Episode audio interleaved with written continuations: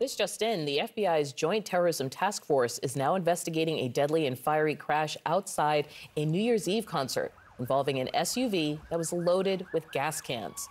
Now, this happened in Rochester, New York, as thousands of people were pouring out of the concert venue. You can see that SUV is engulfed in flames, and police say the driver slammed into another car, and the vehicles then plowed through a crowd of people crossing the street. We want to show you the video of the aftermath. You can see red gas cans on the ground next to the charred SUV. The police chief says at least a dozen were found inside and around the vehicle. The crash killed at least two people, and we're told the driver of the SUV is fighting for his life in the hospital. Eyewitnesses say you could smell the gasoline. It was only about 20 feet from the building. And uh, at the time when everybody was funneling out, the flames were probably still like 15 feet high. As we walked down into the hallway, um, and going down the stairs, the smell of gasoline was just so intense. I, I couldn't believe how strong it was.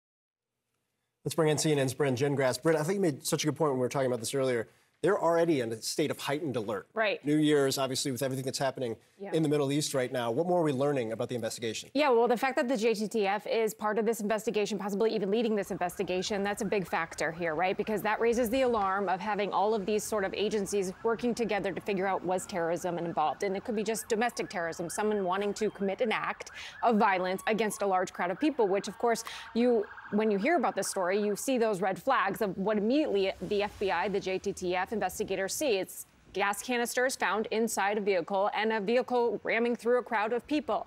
Let's back up a bit and give you a little bit of the facts of what happened here. So this is not even an hour into the new year in Rochester, New York at the Kodak Center, which was having some sort of concert. About a thousand people attended that concert. And as they were leaving the concert, there were actually police helping a group of people across a crosswalk and a Ford Expedition rammed into a car that was exiting, crossing over that crosswalk. So two people inside the car it hit, which was a Mitsubishi Outlander, were killed. There were people that were injured in the crosswalk. There was also the driver of that Ford Expedition uh, that was also seriously injured and is in the hospital right now. I want you to hear more from the police about how they described what happened. The force of the collision caused the two vehicles to go through a group of pedestrians that were in the crosswalk and then into two other vehicles.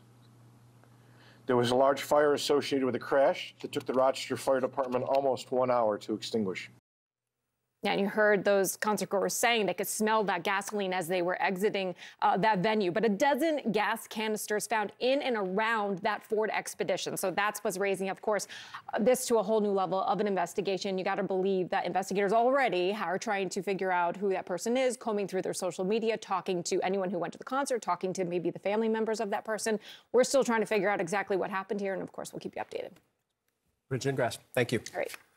And joining us now, CNN law enforcement contributor and retired FBI special agent Steve Moore. We appreciate your time this morning. I think Bryn's details that she lays out, I think, are critical here because there are still so many unanswered questions. If you're an investigator on this scene right now or around this scene, what questions are you asking? Well, I, I have to explain to myself, uh, you know, why uh, this would happen at that time. Why is there a legitimate reason for this? Because you don't want to uh, call something terrorism before and, and spend all your resources. Um, you know the timing uh, almost 1 a.m well you could say he was uh, he was out there for new year's eve the fact that he he is uh, alleged to have gone and rented this vehicle at the airport earlier um, you know that's that's a pretty hard one to uh, to explain away, except maybe he's an Uber driver uh, and looking for a different vehicle. That's part of the uh, business plan for some. So what you're doing is taking this apart, each separate fact, and trying to find out what is the legitimate reason for this. And if you can't explain these things as you go down, it's kind of hard to explain a dozen gas cans.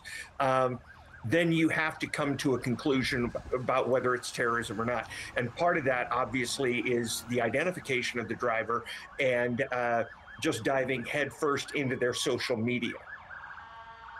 So, from what we know, you have this detail about the gas cans, but is there further study of the person's social media accounts? Is there sort of where do you start to look in better understanding, at least, um, some of the people who are involved?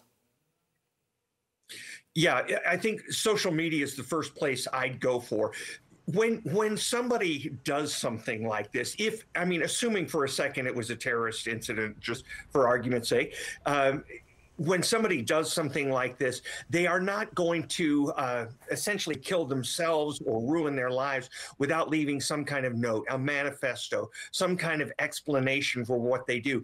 Terrorists like to get uh, credit for what they've done, even if this is just kind of some lone wolf, which it would seem to be by the by the crude nature of of the attack. So there's going to be some kind of indication that they wanted to take credit for this.